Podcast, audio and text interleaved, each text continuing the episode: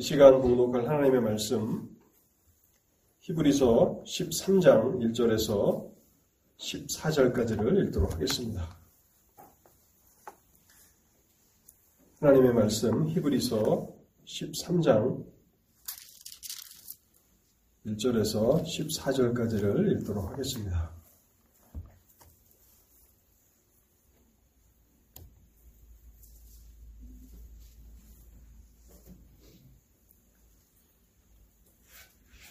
형제 사랑하기를 계속하고 손님 대접하기를 잊지 말라. 이로써 부지 중에 천사들을 대접한 이들이 있었느니라. 너희도 함께 갇힌 것 같이 갇힌 자를 생각하고 너희도 몸을 가졌은즉 학대받는 자를 생각하라. 모든 사람은 결혼을 귀히 여기고 침소를 더럽히지 않게 하라. 음행하는 자들과 간음하는 자들을 하나님이 심판하시리라. 돈을 사랑하지 말고 있는 바를 족한 줄로 알라.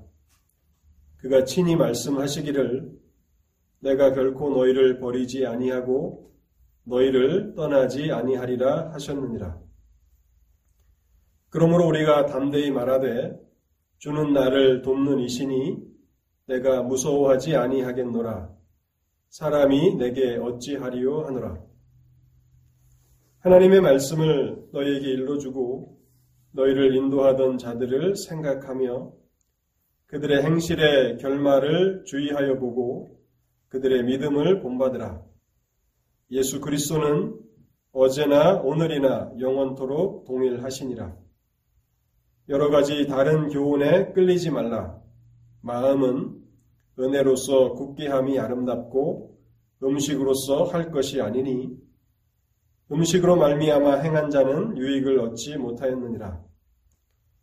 우리에게 재단이 있는데 장막에서 섬기는 자들은 그 재단에서 먹을 권한이 없나니 이는 죄를 위한 짐승의 피는 대제사장이 가지고 성소에 들어가고 그 육체는 영문 밖에서 불사름이라. 그러므로 예수도 자기 피로서 백성을 거룩하게 하려고 성문 밖에서 고난을 받으셨느니라. 그런즉 우리도 그의 치욕을 짊어지고 영문 밖으로 그에게 나아가자. 우리가 여기에는 영구한 도성이 없으므로 장차 올 것을 찾나니 같이 잠시 말씀을 위해서 기도하겠습니다. 하나님 아버지, 오늘도 우리가 믿음의 소망 가운데서 말씀 앞에 모였습니다. 시편 기자의 기도와 같이 하나님의 말씀을 펼 때에 빛이 비추어지게 하시고 우둔한 저희들로 하여금 깨닫게 하여 주시옵소서. 말씀을 들으나 들은 바 말씀의 그 교훈들을 깨달지 못한다면 또 그 교훈들을 깨달으나 그 교훈들을 우리의 삶에 적용하지 못한다면 하나님의 말씀의 유익이 우리의 삶 가운데 경험되지 못할 것입니다. 오 하나님, 저희를 불쌍히 여겨 주시옵소서. 저희의 삶을 이끌어 가시는 하나님께서 이 시간을 통해서 일하여 주실 때에 말씀의 선한 영향력 안에서 저희가 진리를 배우게 하시고 배운 그 진리가 우리의 삶을 이끌어가는 것들을 바라보게 하옵소서.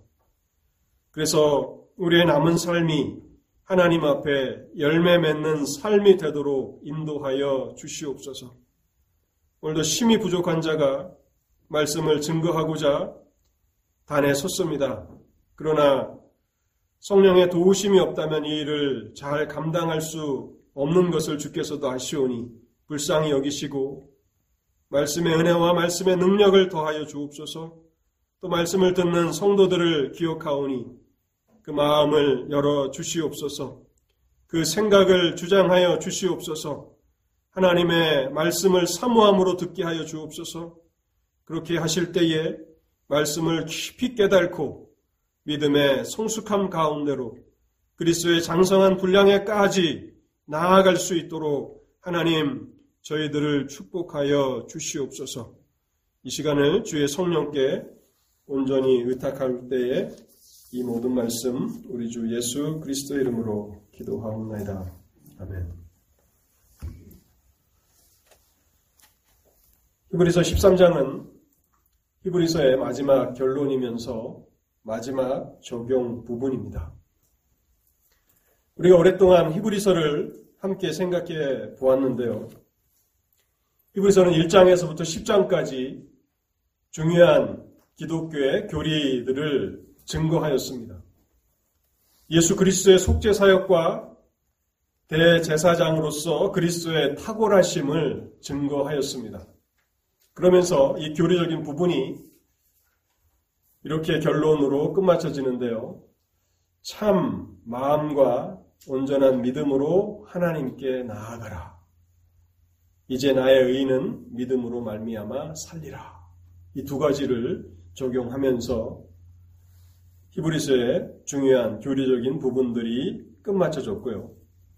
그 다음에 이제 히브리서 11장에는 믿음으로 산다는 것이 무엇인가를 설명하면서 믿음의 선진들의 삶을 통해서 구체적으로 예시를 주면서 믿음의 삶은 이런 것이다 라고 우리에게 보여주었습니다.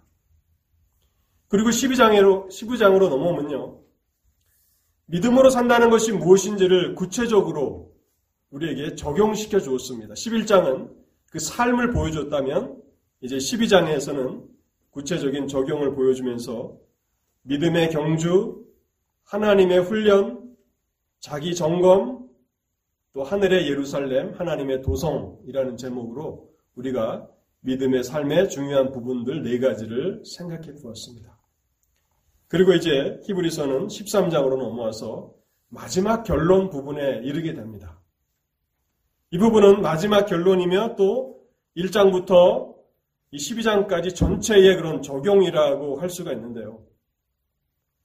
여러분, 우리는 이 성경의 이러한 독특한 구조들을 보면서 성경은 단순히 복음의 중요한 진리를 증거하는 데서 끝나지 않는다는 사실을 발견합니다.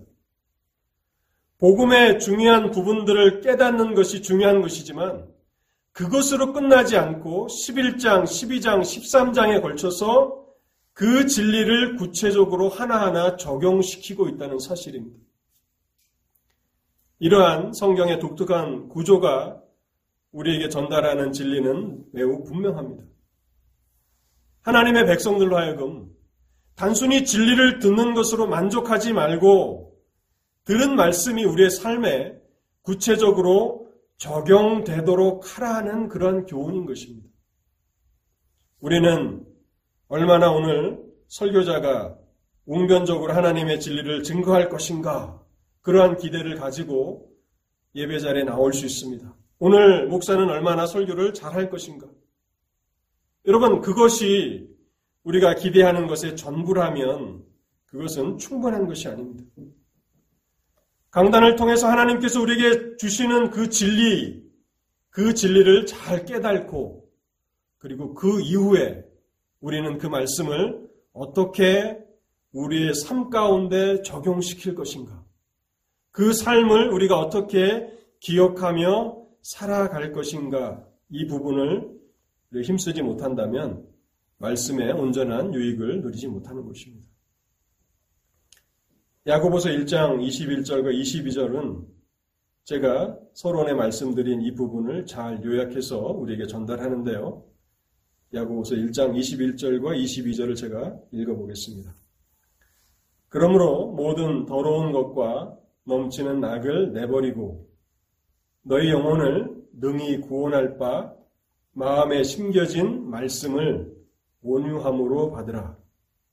너희는 말씀을 행하는 자가 되고 듣기만 하여 자신을 속이는 자가 되지 말라. 야고보 사도는 말씀을 듣기만 하지 말고 들은 말씀을 행하는 자가 되라. 그 일에 실패한다면 자신을 속이는 자가 될 것이라고 말씀하고 있습니다. 저는 오늘 이제 히브리스의 마지막 결론 부분 히브리서 13장 1절에서 14절을 여러분들과 함께 생각하면서 그리스도를 본받으라 라고 하는 주제로 이 부분을 살펴보도록 하겠습니다. 히브리서는 이제 크게 두 부분으로 나눠지는데요. 제가 읽었던 1, 절에서 14절까지가 마지막 적용 부분이고요. 그리고 15절부터 마지막 부분이 이제 결론이라고 말씀을 드릴 수 있는데 아마 오늘 설교하고 또 다음 주에 설교를 하면 우리는 히브리서를 끝마치게 될 것 같습니다. 이 마지막 결론 부분을 세 가지로 살펴보려고 하는데요. 먼저는 형제 사랑을 힘쓰라라고 하는 교훈을 생각해 보겠습니다. 1절과 2절을 제가 다시 한번 읽어보겠습니다. 형제 사랑하기를 계속하고 손님 대접하기를 잊지 말라. 이로써 부지 중에 천사들을 대접한 이들이 있었느니라. 형제 사랑을 힘쓰라는 것입니다. 우리가 1장부터 그리스도가 누구이신가, 그리스도의 속죄가 얼마나 탁월한 것인가, 그리스도는 얼마나 놀라우신 위대하신 대제사장이신가를 생각했다면 이제 형제 사랑을 힘쓰라고 말하고 있습니다. 성도의 믿음은 형제를 사랑하는데, 자매를 사랑하는 데서 나타나야 합니다. 여러분, 초대교회의 성도들의 형편들을 한번 생각해 보십시오. 믿음으로 말미암아서 매우 어려운 환경 가운데 처해 있었고 그들 가운데는 예수 그리스도를 믿는 것 때문에 투옥을 당한 자들도 상당히 많았고 박해와 재산을 몰수당하기도 하고 사회에서 추방 명령을 당한 자들도 있었습니다. 히브리서 10장으로 돌아가면요. 너희가 갇힌 자를 동정하고 너희 소유를 빼앗기는 것도 기쁘게 당한 것은 이라고 말하고 있습니다. 소유를 빼앗기는 자들, 자신의 사업을 빼앗기는 자들이 많았고 또 그러한 일을 당할 때에도 그것을 기쁨으로 여겼다고 말씀하고 있습니다. 또 11장으로 넘어가면요. 히브리서 11장에 보면 심한 고문을 받되 구차히 풀려나기를 원하지 아니하였으며 또 어떤 이들은 조롱과 채찍질 뿐 아니라 결박과 옥에 갇히는 시련도 받았으며 이와 같이 하나님의 교회가 극한 박해 가운데 처해 있을 때 형제와 자매 안에서의 실제적인 그런 사랑의 실천이 없다면 교회 공동체는 기독교 공동체는 존재하기가 힘들었을 것입니다. 그래서 요한일서에 보면요. 형제의 사랑이 믿음의 본질적인 것이라고 그렇게 못 박아 말하고 있는데요. 놀라운 것은 요한일서 2장, 요한일서 3장, 요한일서 4장에 걸쳐서 성경 3장에 걸쳐서 형제 사랑에 대해서 강조하고 또 강조합니다. 그 중에 몇 구조를 제가 읽어보겠습니다. 빛 가운데 있다 하면서 그 형제를 미워하는 자는 지금까지 어둠에 있는 자요. 그 형제를 사랑하는 자는 빛 가운데 거하여 자기 속에 거리낌이 없으나 우리는 형제를 사랑함으로 사망에서 옮겨 생명으로 들어간 줄을 알거니와 사랑하지 아니하는 자는 사망에 머물러 있느니라. 자녀들아, 우리가 말과 혀로만 사랑하지 말고 행함과 진실함으로 하자. 그래서 히브리서는 이제 이 서신을 결론 지으면서 계속 형제 사랑하기를 힘쓰라고 말하고 있는 것입니다. 이 진리가 필요한 것은요, 우리도 현재 고난 가운데 처해지지 않은 사람들도 믿음으로 인해서 박해에 직면할 수 있기 때문에 그러한 것입니다. 우리가 미래에 어떠한 일을 당할지 우리가 어떻게 합니까? 지금은 자유롭게 하나님 앞에서 예배하면서 살아가지만 그러나 그것이 불가능한 시간들이 될 때도 있다는 것을 우리는 알아야 합니다. 저도 여러 차례 설교단에서 말씀을 드렸지만 20대 초반에 군복무를 하면서 종교의 자유가 없는 곳에서 오랫동안 제가 한동안 있었던 적이 있었습니다. 교회를, 주일에 교회를 가는 것이 불가능한 그런 환경 가운데도 처해질 수 있구나. 그것도 대한민국이라고 하는 그런 어, 사회 안에서도 하나님을 예비하는 것이 거의 불가능한 일이 될 수도 있구나라고 하는 것을 경험했는데요. 여러분, 이 미국 땅에 하루아침에 종교의 자유가 박탈당할 수도 있는 그러한 어려운 환경 가운데 처해질 수도 있는 것입니다. 그래서 3절에 보면 너희도 함께 갇힌 것 같이 갇힌 자를 생각하고 하나님께서 우리를 박해 가운데로 인도하시면 우리 또한 믿음으로 인해서 자유롭게 하나님을 예배하는 것을 당연시하게 그렇게 생각할 수 없는 그런 박해에 직면할 수 있다는 것이고요. 또한 우리의 몸이 박해에 얼마나 연약한가를 강조하고 있는 것입니다.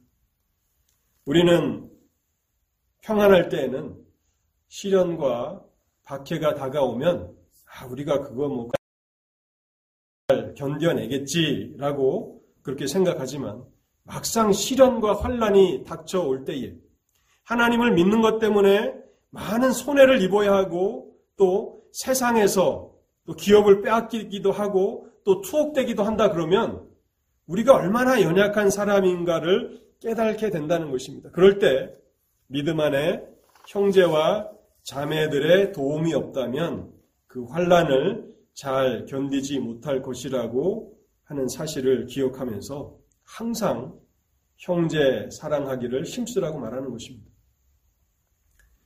디모데후서 1장 16절과 18절에 보면요. 오네 15로를 향한 바울의 간절한 기도가 있습니다. 하나님께서 오네 15로의 집에 긍휼을 베푸시기를 원하고 마지막 날 하나님께서 그에게 긍휼을 베푸시기를 원한다라고 간절하게 기도하고 있습니다. 오네 15로는 바울이 옥에 갇혀 있을 때 그를 여러 차례 찾아와서 그를 도와주었던 그런 신실한 형제였음을 우리가 알게 됩니다. 사도 바울 같은 그런 믿음의 거장들도 옥에 있을 때에 그 형제의 사랑의 돌봄이 얼마나 감사하고 고마웠는지 마지막 날에 하나님께서 그에게 긍휼을 베푸시기를 원한다라고 하는 그런 소원을 서신에 적여서 보낼 정도로 그렇게 우리는 환란에 처하게 된다면 그리스도 안의 형제와 자매들의 그런 사랑이 절실하게 필요하다는 사실입니다. 그뿐만 아니라 영적인 의미에서도요. 성도들은 그리스도 안에서 한 몸이라는 사실을 우리는 기억해야 합니다. 고린도전서 12장 26절과 27절은 이렇게 말합니다. 만일 한 지체가 고통을 받으면 모든 지체도 함께 고통을 받고 한 지체가 영광을 얻으면 모든 지체도 함께 즐거워하나니 너희는 그리스도의 몸이요 지체의 각 부분이라. 더 나아가 형제 사랑을 실천하는 것은 하나님을 섬기는 일입니다. 형제를 사랑하고 자매를 사랑하는 그 일이 하나님을 섬기는 일입니다. 오늘 본문 2절에도 보면요. 아브라함과 롯이 부지 중에 손님을 접대하는 가운데 천사들을 대접하였다고 기록해 있는데 창세기에 보면 그 천사들 가운데 한 분은 하나님이셨습니다. 하나님을 대접한 것입니다. 마태복음 25장 35절과 36절, 40절에도 예수님께서 이렇게 말씀하십니다. 내가 줄일 때에 너희가 먹을 것을 주었고 목마를 때에 마시게 하였고 나그네 되었을 때에 영접하였고 헐벗을 때에 옷을 입혔고 병들었을 때에 돌보았고 옥에 갇혔을 때에 와서 보았느니라. 의인들이 말합니다. 주님 우리가 언제 그렇게 했습니까? 언제 주님을 돌봐 드렸습니까? 이르시되 내 형제 중에 지극히 작은 자 하나에게 한 것이 곧 내게 한 것이니라. 믿음으로 살아간다라고 하는 것, 그리스도의 백성으로 살아간다라고 하는 것은 형제 사랑을 힘쓰는 것입니다. 그러면서 사절에 보면요. 모든 사람은 결혼을 귀히 여기고 침소를 더럽히지 않게 하라. 음행하는 자들과 간음하는 자들을 하나님이 심판하시리라. 형제 사랑에 대해서 이야기하다가 음행과 간음에 대해서 언급하는 것은 어떠한 이유 때문에 그러한 것입니까? 이것은 간음과 음행은 형제의 사랑을 실제적으로 깨뜨리는 것이라는 그런 경고를 주시기 위한 것입니다. 간음과 음행을 통해서 결혼 관계가 깨뜨려질 때 얼마나 많은 사람들이 형제와 자매들이 또 그리스도 안에 있는 많은 성도들이 고통을 당하게 되고 궁극적으로 그것은 교회의 공동체를 허무는 일이고 또 그가 속한 사회에 큰 문제를 야기시키는 일입니다. 그래서 성도들은 결혼 관계를 잘 유지하고 간음과 음행을 피하는 거룩한 삶을 살아가는 것이 기본적으로 형제와 자매를 사랑하는 길이고 더 나아가 교회를 굳건하게 하는 일이고 또한 그가 속한 사회를 봉사하는 길입니다. 혼인은 하나님께서 정하신 것이기 때문에 귀하게 여겨야 합니다. 결혼이라고 하는 것은 하나님께로부터 온 것이고요. 요한복음에 보면 예수님께서 첫 번째 기적을 혼인 잔치에서 행하셨는데 이 일을 행하심으로 예수님께서 결혼을 귀하게 여기고 계심을 나타내 보여주셨습니다. 이 교훈을 한마디로 정리한다면 이미 우리가 생각해 보았던 히브리서 12장 14절 그 교훈과 같은 것입니다. 모든 사람으로 더불어 화평함과 거룩함을 조치라. 이것이 없이는 아무도 주를 보지 못하리라. 모든 사람으로 더불어 화평함과 거룩함을 조치라. 이것이 없이는 아무도 주를 보지 못하리라. 그래서 형제 사랑이라고 하는 것이 거룩함 가운데서 살아가면서 실제적인 그들의 영육간의 필요를 도와주는 것이 되어야 함을 히브에서는 구체적으로 말씀하고 있습니다. 13장을 통해서 이제 우리가 두 번째로 생각해 보는 결론은요. 자족하는 삶을 배우라는 것입니다. 자족하는 삶을 배우라.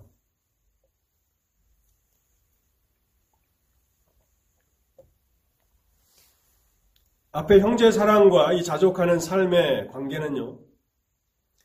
우리가 탐욕에 사로잡혀서 살아간다면 실제적으로 형제와 자매를 사랑하는 삶을 살아갈 수 없습니다.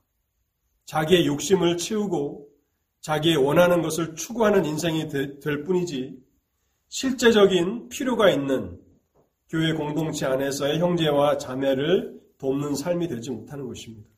그래서 5절과 6절은 이렇게 말합니다. 돈을 사랑하지 말고 있는 바를 족한 줄로 알라. 믿음의 삶은 거창한 것이 아닙니다. 탐욕을 물리치고 자족하며 살아가는 삶입니다. 탐욕이라는 것은 우리가 현재 가지고 있는 것 이상으로 더 많이 가지려는 지나친 욕심을 말하는데요. 이 탐욕이 죄이며 또 얼마나 위험한 것인가를 야고보 1장 15절은 이렇게 말합니다. 욕심이 잉태한즉 죄를 낳고 죄가 장성한즉 사망을 낳느니라. 욕심은 그 탐욕에 이끌린 그 삶은 반드시 죄악을 낳게 될 것이고 그 죄악은 사망으로 이어질 것이라고 말씀합니다. 자족한다는 것은 현재 하나님께서 나에게 허락해 주신 것, 현재 가지고 있는 것으로 만족하는 것입니다. 근데 이것은 우리가 어떤 의무에 대해서 태만히 하거나 세상에 대해서 냉담한 태도를 가지고 살아가는 것과는 거리가 먼 것입니다. 하나님의 사람들은 여전히 의무에 성실한 사람들이 되어야 하고 세상을 향하여는 복음의 빚진 자의 마음을 가지고 복음을 전하고자 하는 열정과 사랑이 있는 사람이 되어야 하는 것입니다. 그런 마음 가운데서 성실하게 일하는 사람으로서 세상에 복음의 빚진 자의 마음을 가진 사람으로서 하나님께서 현재 나에게 주신 것으로 족한, 족하다라고 하는 이 자족하는 마음이 있어야 한다는 것입니다. 이것이 진실로 중요한 것은요. 현재 우리가 가지고 있는 것에 만족하지 못하게 된다면 하나님께서 우리의 삶에 더 많은 것을 허락해 주셔도 그때도 여전히 만족하지 못한다는 사실입니다. 우리는 지금보다 환경이 조금 더 개선되면 만족할 것이라는 착각 가운데 있는데요. 이것은 착각입니다. 우리의 환경이 조금 더 개선되면 우리의 탐욕 또한 자라나게 됩니다. 우리의 욕심이 자라난다는 것입니다. 무서운 것입니다. 욕심과 탐욕이 우리가 원하는 것이 딱 고정되어 있다면 환경이 개선된다면 우리는 만족하면서 살아갈 텐데 무서운 것은 이 탐욕은 끊임없이 자라게 된다는 것입니다. 그래서 우리의 환경이 더 개선되고 하나님께서 더 많은 것을 주실 때 이미 우리의 탐욕은 그것으로 만족하지 못할 만큼 커져 있는 것입니다. 그래서 탐욕 가운데 살아가는 삶이 불행한 것은 그 사람이 비록 많은 것을 소유하고 있을지라도 항상 만족하지 못한 삶을 살아가게 되고 그래서 죽을 때까지 결코 만족함을 느끼지 못하는 비참한 삶이 된다는 것입니다. 에스더소에 보면 페르시아의 왕의 총애를 받았던 하만이라는 사람이 나옵니다. 이 사람은 제국의 2인자였습니다. 왕 다음으로 가장 높은 자리에 있었던 사람인데요. 그 높은 자리에 있는 것으로 만족하지 못하고 탐욕에 이끌렸을 때 자신이 가진 것을 누리지 못하고 감사하지 못했고 결국에는 그 탐욕이 자기 자신과 가족들을 죽음으로 내몰고 말았습니다. 아합도 그러한 사람이었습니다. 이스라엘의 왕이었던 아합도 그가 이스라엘의 왕이었는데 절대 주권자였는데 자신이 가지고 있는 것으로는 만족할 수가 없었습니다. 그래서 굳이 나봇이라고 하는 사람의 포도원을 가져야 되겠다고 탐내기 시작했을 때 무지한 피를 흘리게 되었고 그 죄로 말미암아 그의 집안에 하나님의 심판이 임하게 만들었던 비극적인 삶을 살아갔습니다. 그래서 히브리서는 자족하는 삶을 배우라고 그렇게 마지막으로 결론을 지어서 말하고 있는 것입니다.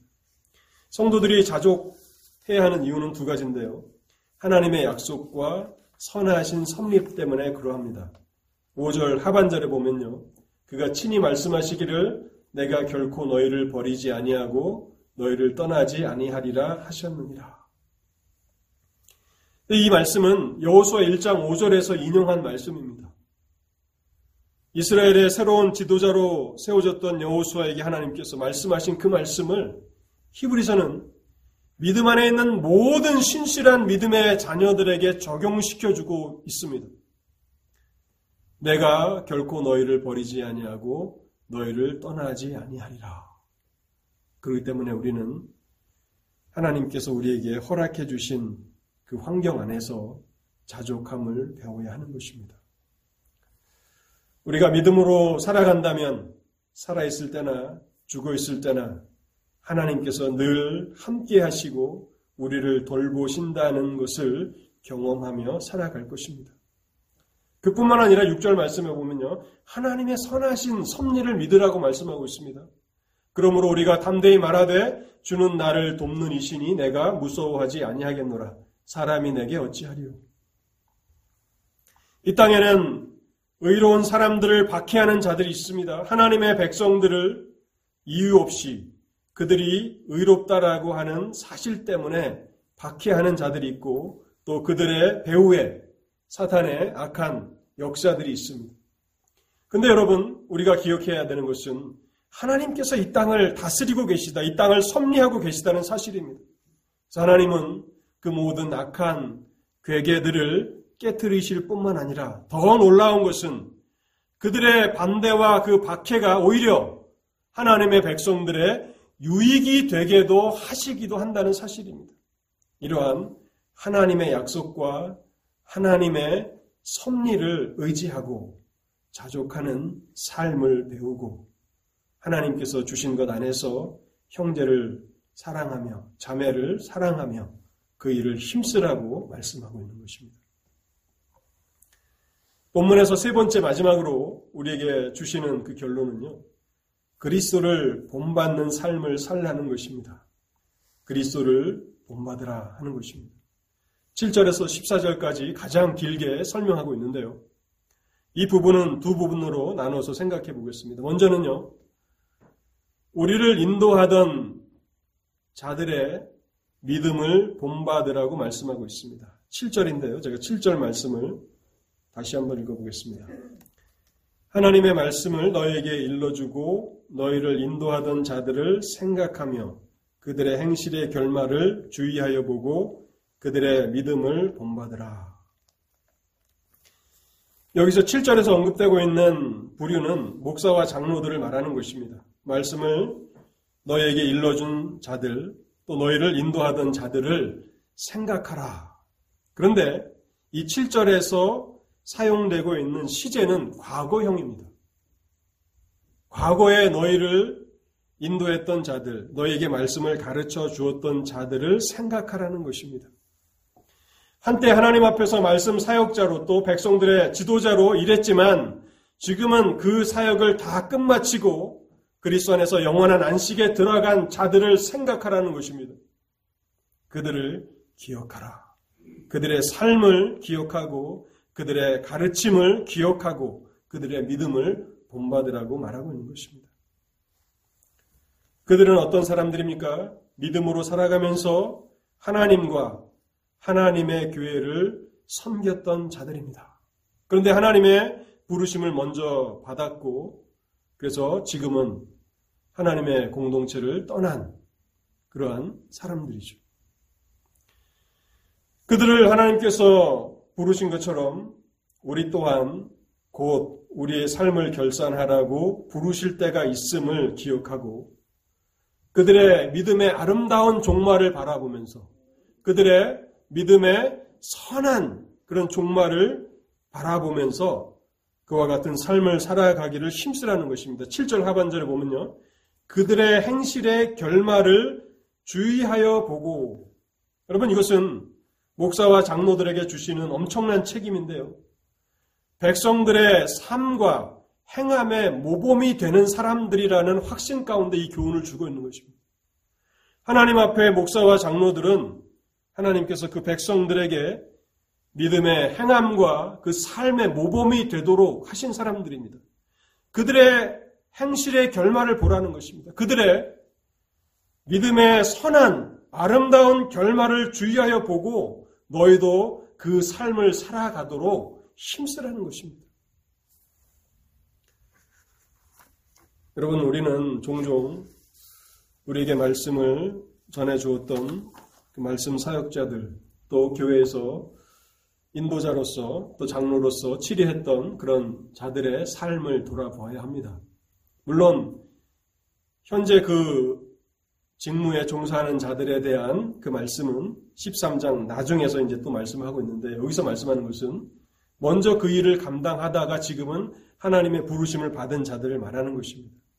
그들을 생각하고 그들을 본받으라고 말씀하고 있는 것입니다. 그러기 위해서 우리는 자주 그들의 삶을 기억해야 합니다. 그들의 삶을 본받기 위해서 힘써야 합니다. 그들의 선한 종말을, 그들의 아름다운 종말을 우리 또한 그렇게 맞이하기 위해서 힘써야 한다는 것입니다. 그리고 이제 8절부터는요, 영원한 인도자이시며 영원한 지도자이신 그리스도를 본받으라고 말씀하고 있습니다. 8절을 보시면요. 예수 그리스도는 어제나 오늘이나 영원토록 동일하시니라. 말씀 사역자들이나 또 교회 지도자들은 영원히 우리와 함께 있지는 못합니다. 그들도 죽을 수밖에 없는 인간이기 때문에 그러한 것입니다. 그렇지만 예수 그리스도는 영원히 우리와 함께 하신다는 사실을 기억하면서 영원하신 그리스도를 본받으라고 말씀하고 있는 것입니다. 주님께서는요, 교회 지도자들을 세우셨고 또 그들을 보내셨고 그들을 통해서 지속적으로 일해 오셨습니다. 그런데 인간 사역자들이 떠난 이후에도 영원하신 목자이신 예수 그리스도는 여전히 그 백성들 가운데 거하시며 그 일을 지속해 나가고 계시는 것입니다. 그래서 영원하신 그리스도를 본받는 삶을 살라는 것입니다. 구절에 보면 여러 가지 다른 교훈이라는 말이 나오고 음식이라는 말이 나옵니다. 이것은 믿음의 경주를 경주하는 사람들이 잘못된 그 표적을 따라가는 것입니다. 그래서 길을 잃어버리는 것인데요. 여러 가지 다른 교훈이라는 것은 말씀 사역자들이 전해준 교훈을 벗어나서 영적으로 해로운 가르침에 빠지는 것을 말하는 것입니다. 한 설교자가 수십 년 동안의 말씀 사역을 감당하지 않았습니까? 그러한 말씀에 대해서 더 생각하고 그 말씀을 다시 되새기면서 살아야 하는데 그 일을 하지 않고 여러 가지 다른 교훈에 그렇게 휩쓸리는 것을 말하는 것입니다. 그것은 얼마나 주님께서 보실 때에 안타까운 것입니까? 주님께서 세우셨고 주님께서 통해서 일하신 그러한 사역자들의 그 교훈을 벗어나서 그것 말고 다른 것들을 찾으며 여러 가지 다른 교훈에 빠진다는 것은 믿음의 삶을 살아가는 그 합당한 모습이 아니라는 것입니다. 그리고 음식이라고 하는 것이 나오는데요. 이것은 레위기의 음식법 규례를 말하는 것입니다. 주님께서 지금까지 하나님의 교회를 통해서 일해 오셨고 또 목표가 어디고 어디를 향해 나아가야 하는지를 말씀해 주셨는데 우리는 길을 잃기 쉬운 양떼들입니다. 그래서 자주 길을 잃어서 다른 곳에 우리가 초점을 맞추기 쉬운데요. 그 당시 유대인들은 어떤 음식은 거룩하고 어떤 음식은 부정한 것이라는 규례를 따라서 살아가는 것이 거룩하게 살아가는 것이라고 생각하고 있었습니다. 저도 몇 년 전에 어떤 밥존스 학생을 만났을 때에 그 학생이 돼지고기를 먹지 않는다는 얘기를 들었어요. 그래서 왜 돼지고기를 먹지 않냐 했더니 음식법 규례에 돼지는 부정하다고 가르쳐 주지 않았냐. 그래서 안 먹는다. 그렇게 얘기하는 충격적인 이야기를 들었어요. 강단을 통해서 하나님께서 주시는 말씀은 전혀 듣지 않는 것입니다. 그리고 거룩한 음식, 부정한 음식을 따르는 내위기의 규례를 따라서 살아가는 것이 믿음으로 잘 살아가는 것이라고 생각하는 그러한 충격적인 삶을 살아가는 사람들이 있었습니다. 여기 10절에서 11절은 음식법 규례를 지키는 것과 믿음의 삶을 비교하면서요. 그 믿음의 삶의 그 탁월함을 설명해 주고 있는데요. 히브리서가 예를 들고 있는 것은 제사장들입니다.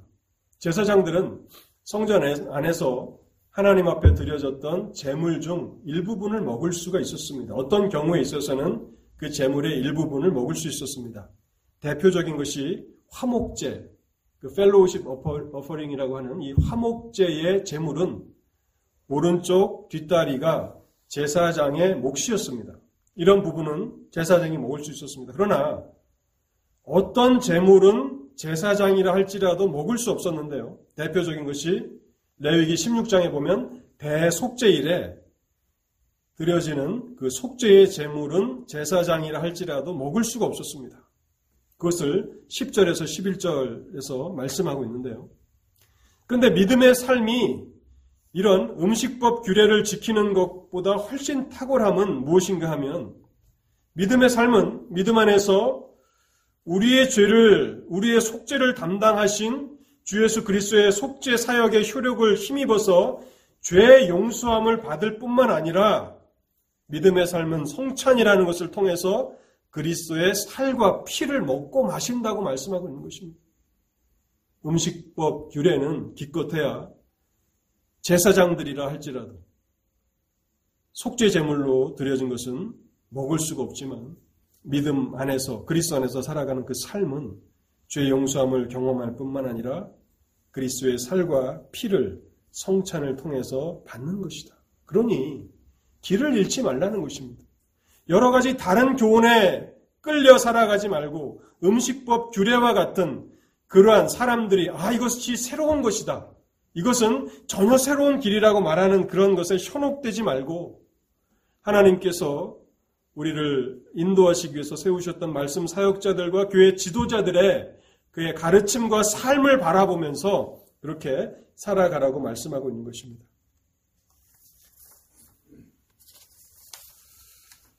그러면서 이제 12절부터 예수 그리스도를 본받되 어떻게 본받아야 하는지를 이렇게 말씀하고 계시는데요. 예수 그리스도께서 그 백성들을 거룩하게 하시려고 영문 밖에서 고난을 받으셨다고 말합니다. 12절을 제가 읽어보겠습니다. 그러므로 예수도 자기 피로써 백성을 거룩하게 하려고 성문 밖에서 고난을 받으셨느니라. 속죄 제물은 하나님 앞에 속죄를 위해서 드려지는 이 속죄 제물은 제물의 일정 부분은 그 성막 안에 번제단에서 하나님께 불태워서 드려졌고 나머지 부분들 하나님 앞에 그 번제단에서 드려질 수 없는 나머지 부분들이 있지 않습니까? 이 짐승의 가죽이나 또 기타 내장 등 찌꺼기들은 진영 밖으로 가지고 나가서 거기서 불태워야 했습니다. 그리고 그 일을 행한 자는 이제 진영 밖에서 그 나머지 그 재물의 찌꺼기들을 불사른 그 자들은 다시 진영 안으로 들어올 때 정결 규례를 따라서 자신을 정결케 하고 진영 안으로 들어와야 했는데요. 그래서 진박, 이 성문 밖, 영문 밖이라고 했는 이 진밖은 부정하고 불결한 곳이라는 이미지가 담겨져 있는 것입니다. 그런데 예수 그리스도께서 성문 밖에서 영문 밖에서 고난을 받으셨다라고 하는 것은 그리스도는 부정하고 불결한 존재로 여겨져서 진영 밖으로 쫓겨나셨고 그곳에서 고난을 받으셨다는 사실을 강조하고 있는 것입니다.